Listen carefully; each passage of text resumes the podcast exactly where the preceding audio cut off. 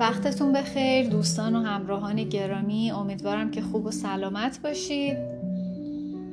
در ادامه کتاب زندگی نزیستت رو زندگی کنه آقای رابرت الکس جانسون رسیدیم به بحث با این عنوان ما همین الان هم با خودمان حرف میزنیم، فقط به طور نامؤثر.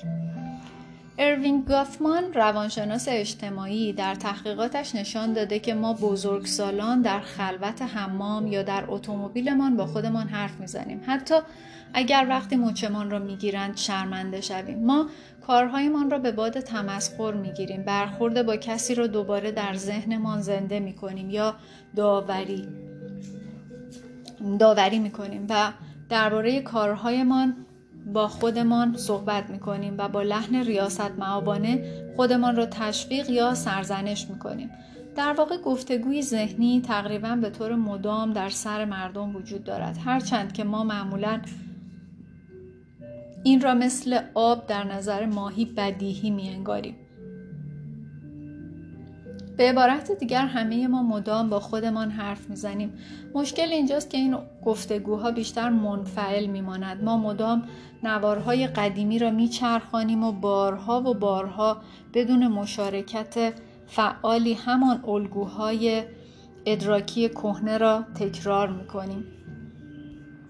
متاسفانه گفتگوهای خیالی معرف جدایی دیدگاه سکولار از واقعیت هستند، زیرا این دیدگاه بر آن است که گفتگوهای ما با خدایان، فرشتگان، الهه‌ها و سایر شخصیت‌های نامرئی سایر شخصیت‌ها نامرئی نیست. این گفتگو با خود در تضاد با مفهوم خیشتن واحدی است که بر پایه هویت ثابت استوار است و این را در نظر نمی‌گیرد که خلق و خو و نگرش‌های متغیر ما می‌تواند نشانه چندگانگی خیشتن باشد. اما اگر گفتگوهای خیالی شما بتواند به طور روزمره دوش به دوش تفکر انتزاعی و ارتباطات اجتماعیتان جریان داشته باشد چه؟ واقعاً الزامن ضد خیالی نیست و مجسم کردن این شخصیت‌ها نشانه ذهن بدوی یا نپخته نیست. مجسم کردنی که به طور طبیعی در رویاها، شعر، بازی و نمایشنامه‌ها رخ می‌دهد، بنیان فکر است و ماهیت طبیعی روان را نشان می‌دهد. وقتی شخصیت نفسانی چسبیده به خود نیازش به کنترل و تداوم را رها می‌کند، ما به طور همزمان هوشیار می‌شویم و به خلسه می‌رویم. صوفیان این حالت را گانا یا لغو خودپرستی فردی می‌نامند، به نحوی که روح می‌تواند ظاهر شود. سنن معنوی سرشار از تمرین‌های مربوط به کسب این حالت که نوعی پذیرا بودن است هستند. کند کردن فعالیت جسم و آرام کردن ذهن در مراقبه یا فعالیت‌های پذیرنده‌ای یا پذیرا کننده‌ای چون سرود خواندن و نماز خواندن و دعا و نیایش راه‌های دیرینه بشر به منظور آماده کردن خود برای رشد خلاق هستند. هم دنیا و هم نفس ناپدید می شود تا فقط بازی وجود داشته باشد یا نیروهایی که از ضمیر ناخودآگاه برمیخیزند با ما بازی می کنند.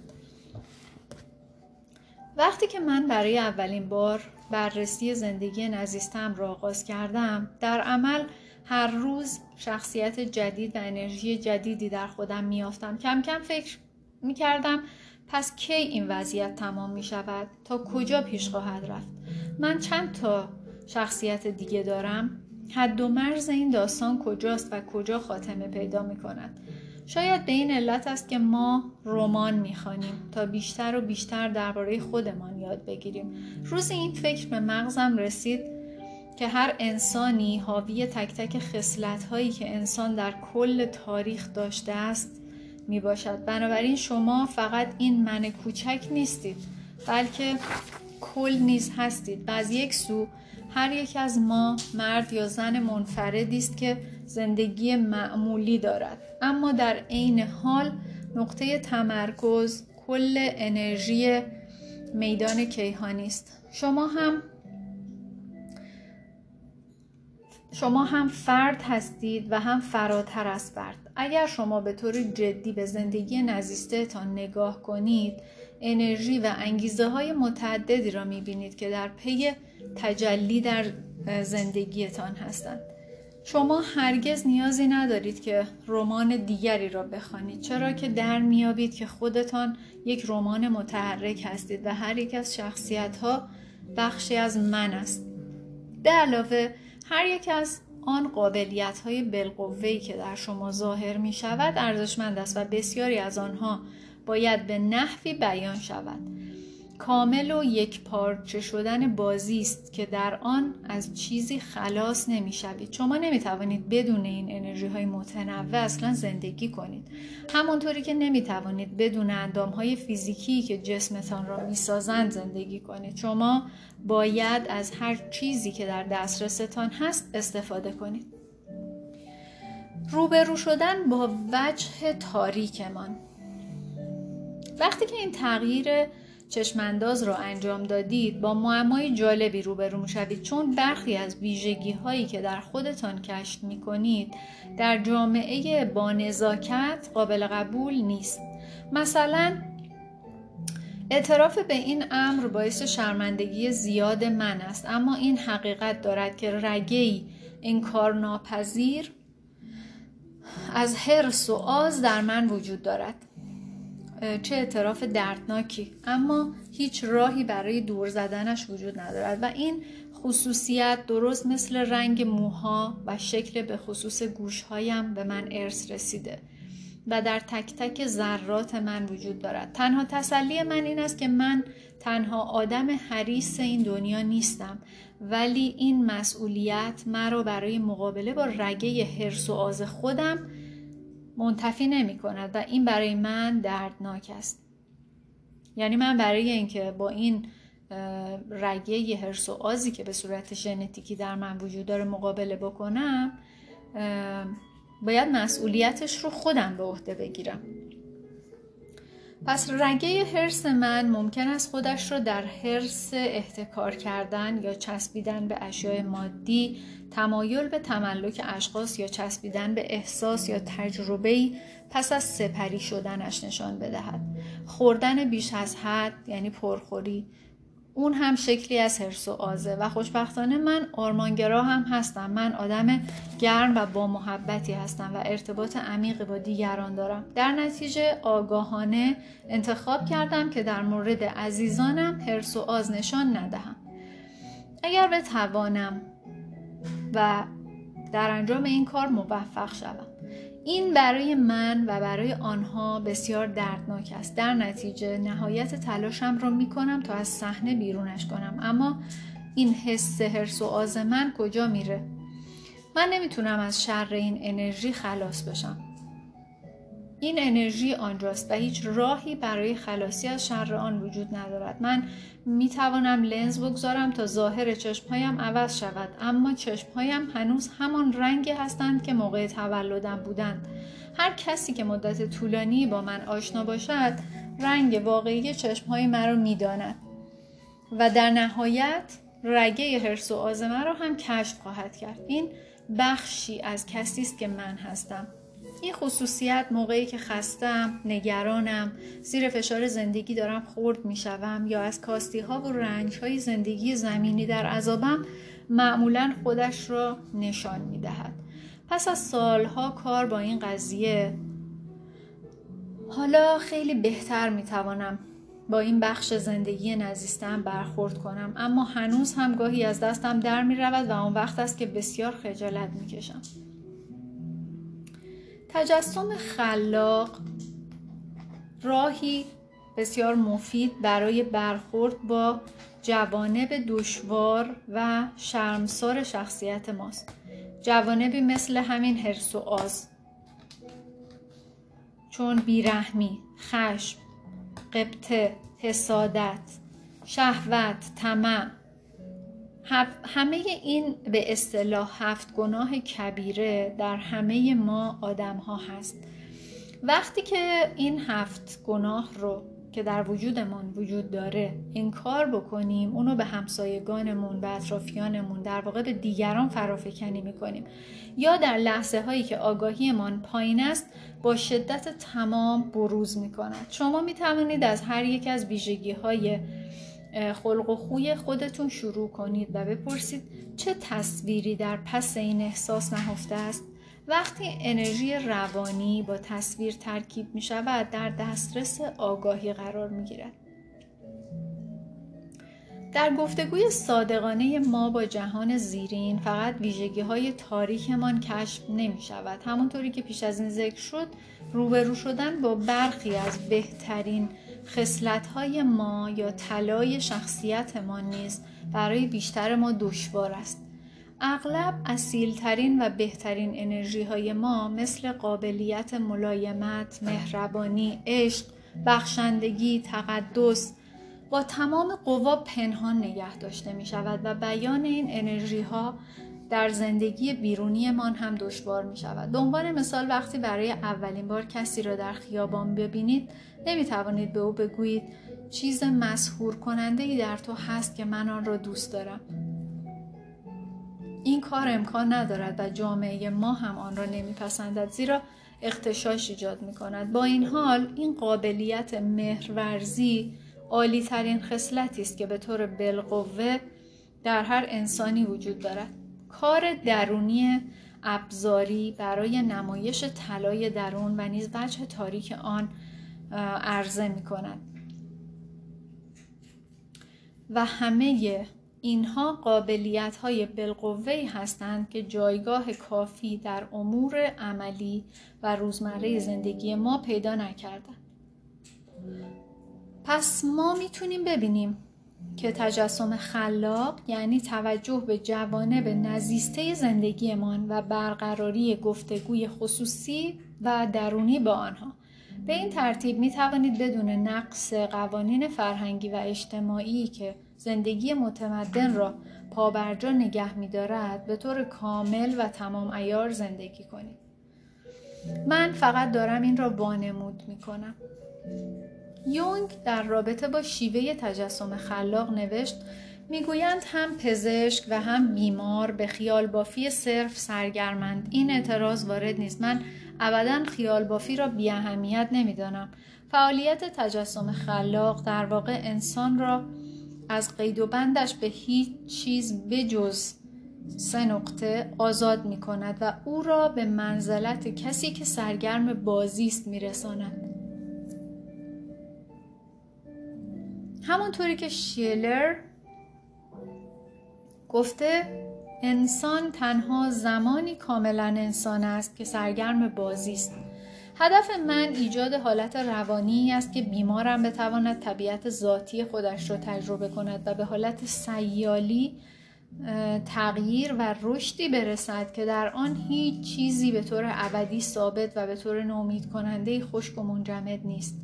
وقتی برای مدتی تجسم خلاق را تمرین می کنید و گفتگوی خلاق انجام می دهید، کم کم در میابید که هیچ جایی نیست که تحت تأثیر زندگی نزیسته تا نباشید. فقط ما معمولا این گونه برخوردها را صرفاً مزاج یا شانس یا تصادف یا اینکه دیگران میخواهند ارادهشان را به ما تحمیل کنند به شمار میآوریم و آنها را رد میکنیم. دیگری همیشه و همه وقت آنجاست و سعی میکند با شما ارتباط برقرار کند. اگر دیگری را متعجب نکند، دیگری نیست. بیشتر ما آنقدر چیزها برای تعقیب کردنمان داریم که دیگر نیازی نداریم به تعقیب زندگی نزیسته ما برویم. خود آن را به طور که خود خود آن به طور روزمره خودش را نشان می‌دهد، اما شخصیت‌های درونی در مورد هر کس شکل متفاوتی به خود می‌گیرند.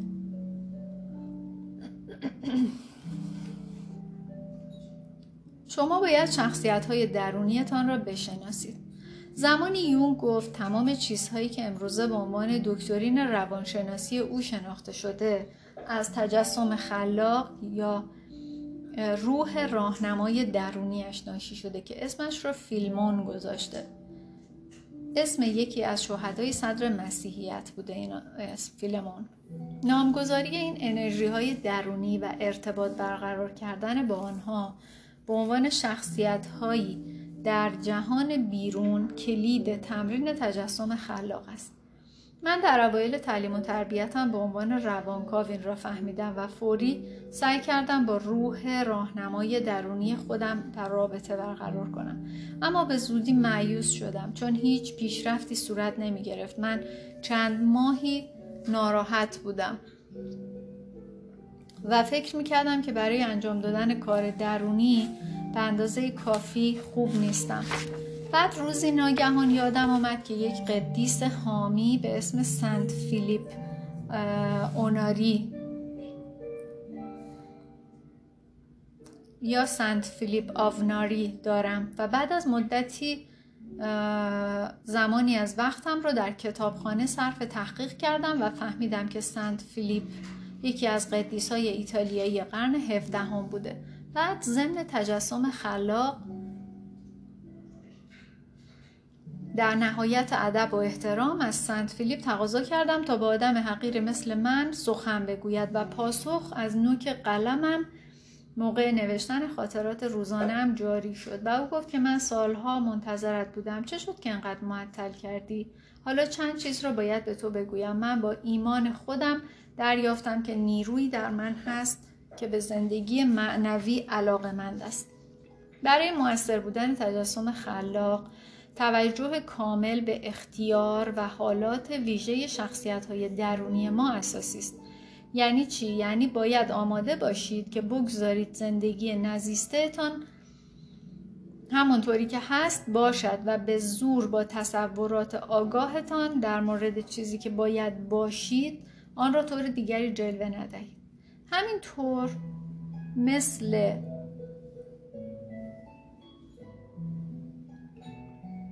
روابط درونی، اگر به شخصیت‌های درونیتان قول‌هایی داده اید الزام اخلاقی دارید که با آنها پایبند بمانید و باز مثل واقعیت بیرونی اگر انگیزه‌تان فقط کسب قدرت روی شریک زندگیتان یا دوستانتان باشد احتمالاً در پایان کار آن دوستی از دستتان خواهد رفت.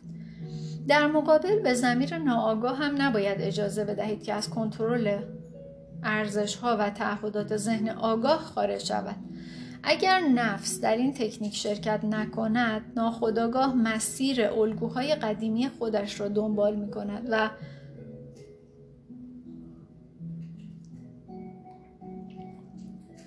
کنترلی بر آن نخواهد بود و رهایی هم در کار نخواهد بود. آن وقت رابطه‌ای وجود نداشته و هیچ چیزی کسب نخواهد شد. مقداری سایه، مقداری طلا، مقداری شر، مقداری خیر، مقداری خوب، مقداری بد و این داستان باور نکردنی درون وجود هر یک از ماست. هدف اصلی تجسم خلاق این است که فشار عصبی این چیزهای نزیسته، اضطراب و نگرانی مربوط به انتخاب را کم کرده و آن را به سطحی که در واقع به آن تعلق دارد متحول می کند. یعنی به گفتگوی آسمانی ازداد و به آوازی بهشتی. شروع کارها: رها کردن گرفتگی عضلانی ذهن آگاه. این گفتگوی درونی قواعدی دارد. اولاً باید به منزله ملاقات حقیقی دو موجود برابر باشد. شما و قابلیت‌های نزیسته موجود در درونتان باید به صورت درست و برابر با هم ارتباط برقرار کنید. اگر صحنه دادگاهی در دنیای بیرون بود، قاضی باید به حرف‌های هر طرف هر چقدر هم که طول بکشد گوش بدهد. ثانیاً خیلی خوب است که با انرژی‌ها یا ویژگی‌های دنیای درونی به مثابه یک شخصیت برخورد بکنید و آن را به صورت شخصیت واقعی مجسم کنید. با آنها همانطوری روبرو شوید که با شخص دیگری در زندگی بیرونیتان روبرو می‌شوید. با آنها در نهایت ادب و احترام رفتار کنید. نیمی از اقتدار و اختیار گفتگو را به دست آنها بدهید. توجه داشته باشید که من نگفتم نیمی از اختیار موجود در زندگیتان را، زیرا احتمالش هست که صدمه زیادی به وجود بیاورد، اما نیمی از اختیار گفتگو قابل قبول است. در تجسم خلاق حتی رگه حریص آدم می تواند وقت مساوی داشته باشد. خیلی ها دوست دارن پای کامپیوترشان به تجسم خلاق بپردازن. من با ادامه این کار مجبور شدم برای ادامه گفتگوی درونیم یاد بگیرم که به سرعت تایپ کنم و نگارش صحیح کلمه ها، فاصله گذاری، ویرگول و غیره را به کلی کنار گذاشتم. بقیه ترجیح میدن از دفترچه مخصوصی برای تجسم خلاقشان استفاده بکنن، چون لازم است که تجربه تان را به نحوی ثبت کنید. در تجسم خلاق تصاویر ناشی از ضمیر ناخودآگاه را باید جمع کرد و این برای بیشتر افراد سخت‌ترین کار است. همه اینجا مقاومت میکنند. برای شروعش باید خودتان را وادار به انضباط بکنید. اغلب اوقات افراد کمی سعی میکنند و بعد میگویند که همش بی خوده، چون فقط داشتن وانمود میکردن. من میگم خوب ادامه بدید و وانمود کنید. گام اول مستلزم صبر و تمرکزه. در بیشتر موارد تلاش‌های اولتان دلگرم کننده نیستند. تا مدتی ممکن است هیچ چیز خاصی ظاهر نشود، اما این تمرین را آنقدر تکرار کنید تا گرفتگی عضلانی ذهن آگاه از بین برود. به عبارت دیگر، تا موقعی که بگذارید چیزهای اتفاق بیفتد. ابتدا ممکن است احساس مسخره بودن کنید. نفس هوشیارتان احتمالاً میگوید هیچ کسی آنجا نیست، حتی اگر هم بود حرفی برای گفتن نداشت. وقتی دست پاچه‌ای دو دور خودتون میچرخید، بیشتر اوقات به این معناست که انرژی‌های زیادی دارد جمع می‌شود و هر تصویر، احساس یا حسی در بدنتان پدیدار شد. توجهتان را روی آن متمرکز کنید و نگذارید که پرنده در برود تا موقعی که برایتان توضیح دهد که چرا ظاهر شده و چه پیامی از ضمیر ناخودآگاه آورده یا چه چیزی از شما میخواهد. ممکن است ببینید که به صد تا کار دیگری که باید بکنید دارید فکر میکنید. همونطوری که یون گفته، ضمیر آگاه دائما مداخله میکند، کمک میکند، اصلاح میکند، نفی میکند و هرگز به روندهای روحی اجازه نمیدهد که در آرامش رشد کنند و به طور عینی ببینید که هر خیالی چطور به وجود می آید. هیچ چیزی از این ساده تر نمی تواند باشد. با این حال درست همین جاست که مشکلات شروع می شود. ظاهرا فرد هیچ خیال و رویایی ندارد، یا بله یکی اینجا هست اما خیلی احمقانه است، پس ده ها دلیل علیه آن بیان می شود. شخص نمی تواند تمرکز کند، بسیار کسل کننده است. به هر حال که فایده ای ندارد، یا اینکه چیزی جز این یا اون نیست. به این ترتیب ذهن آگاه مدام در حال اعتراض کردن است. شما می توانید با هر تصویری شروع بکنید. فقط روی آن تصویر تعمق کنید و به دقت ببینید که تصویر درونی چطور شروع به باز شدن یا تغییر می کند. سعی نکنید آن را به چیزی تبدیل کنید. هیچ کاری جز تماشای تغییرات تدریجی که رخ می دهد نکنید. هر تصویر ذهنی که اینطور روی آن تعمق کنید، دیر یا زود به طور خودجوش تغییر می کند. فقط باید آگاهانه از عجله کردن خودداری بکنید و نخواهید که فوری از موضوعی به موضوع دیگری بپرید. محکم به تصویری که انتخاب کرده اید بچسبید تا خودش کم کم تغییر بکند. اگر تصویرتان موجودی است که حرف میزند، آنچه را که باید بگوید به زبان بیاورید و به حرفی که او میزند هم گوش کنید. به این موجودات نمادین چقدر باید هویت بدهید؟ جزئیات به زنده شدن آنها کمک می‌کند. رگه حریص من موجود بی‌ادب، بددهن و بی‌ملاحظه است. من اسمی رویش گذاشتم و می‌توانم به شما بگویم که چه جور لباس می‌پوشد. از بعد اخلاقی من استفاده کنید. برخلاف برخی مکاتب معنوی که ما را تشویق می‌کنند که از شر من خلاص بشویم، در روانشناسی یونگ، من یکی از وجوه اساسی وجود شماست و مادامی که تشخیص دهد کل وجودتان نیست. من همان آگاهی است که نیازهای معنوی و نیازهای دنیوی را می‌شناسد. اگر انرژی نزیسته‌ای در زندگیتان باشد که نخواهد کاری انجام بدهد، به این معنی نیست که شما در عمل باید بروید بیرون و آن کار را انجام بدهید. من آگاه تحت هدایت اخلاقیات است که باید محدود کننده ها را تعیین کند تا مانع از غیر انسانی شدن، پوچگرا یا مخرب یا افراطی شدن روند نمادین شود.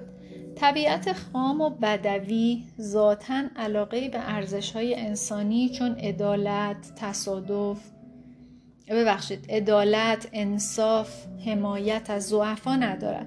گردبادی که نیورلان را به ویرانه‌ای تبدیل می‌کند و بیماری که به بافت‌های سالم بدن کسی هجوم می‌برد، هیچ یک اخلاقی نیستند. این آگاهی انسان است که این ارزش‌ها را وارد طبیعت می‌کند. به این ترتیب ما در بست قابلیت‌های الهی در درون میدان زمان مشارکت می‌کنیم. از آن از آنجایی که انرژی‌هایی که در تجسم خلاق ظاهر می‌شوند، اغلب تجسم شخصی نیروهای غیر شخصی طبیعت هستند، این موضع آگاه ماست که باید محدوده ها را معین کند. هیچ رشد آگاهی بدون کشمکش اخلاقی اتفاق نمی‌افتد و وجود ندارد. زمانی یونگ داستان مرد جوانی از بیمارانش را گفت که خواب دیده بود که نامزدش به دریاچه یخ سر خورده و در حال غرق شدن است. مرد در این رویا بی حرکت نشسته بود. یونگ به او توصیه کرد که نباید همینطور آنجا بنشیند و بگذارد که نیروهای سرد تغییر زنانگی درونی را بکشد.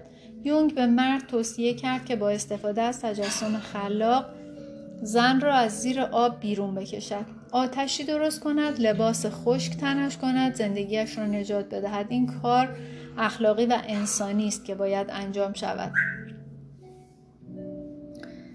احساس مسئولیت کردن نسبت به انرژی‌های نزیسته همانقدر وظیفه من است که مراقبت از این اصول در دنیای بیرون.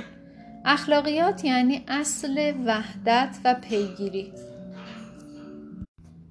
آدم‌های اخلاق‌گرا کسانی هستند که صادقانه تلاش می‌کنند رفتارشان را با ارزش‌هایشان وفق دهند.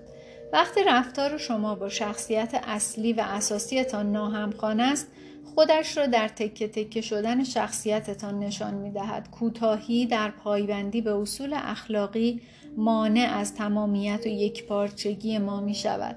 بنابراین هنگام گفتگو با جوانبی از زندگی نزیسته‌تان باید رفتاری در پیش بگیرید که با شخصیتتان هماهنگ باشد. به کارهای عملی روزانه تان ادامه دهید و به روابط انسانی تان نظم ببخشید. اگر قرار باشد در جامعه زندگی کنیم، به لحاظ اخلاقی مسئول خدمت به انرژی‌های ناآگاه هستیم. درخواست‌های زندگی نزیسته را به صورتی درآورید که بتوان به طور نمادین به آنها پرداخت و در نتیجه بدون نابود کردن چیزی آن را در زندگی معمول بشری ادغام کنید. توانایی رها کردن و اجازه وقوع چیزها را دادن اساسی است، اما اگر بیش از حد در این وضعیت بمانید هم زیانبار است. برای شروع بیست تا سی دقیقه از این تمرین خوب است. تمرین تجسم خلاق به مدت طولانی مفید نیست و اگر بیش از حد به آن بپردازید با مقاومت روبرو خواهید شد. کمی کار متمرکز درونی در هر روز کفایت می‌کند. اگر احساس می‌کنید کنترل آن دارد از دستتان خارج می‌شود، وقتش رسیده که آن را کنار بگذارید و به احساستان احترام بگذارید و فردا دوباره از نو شروع کنید.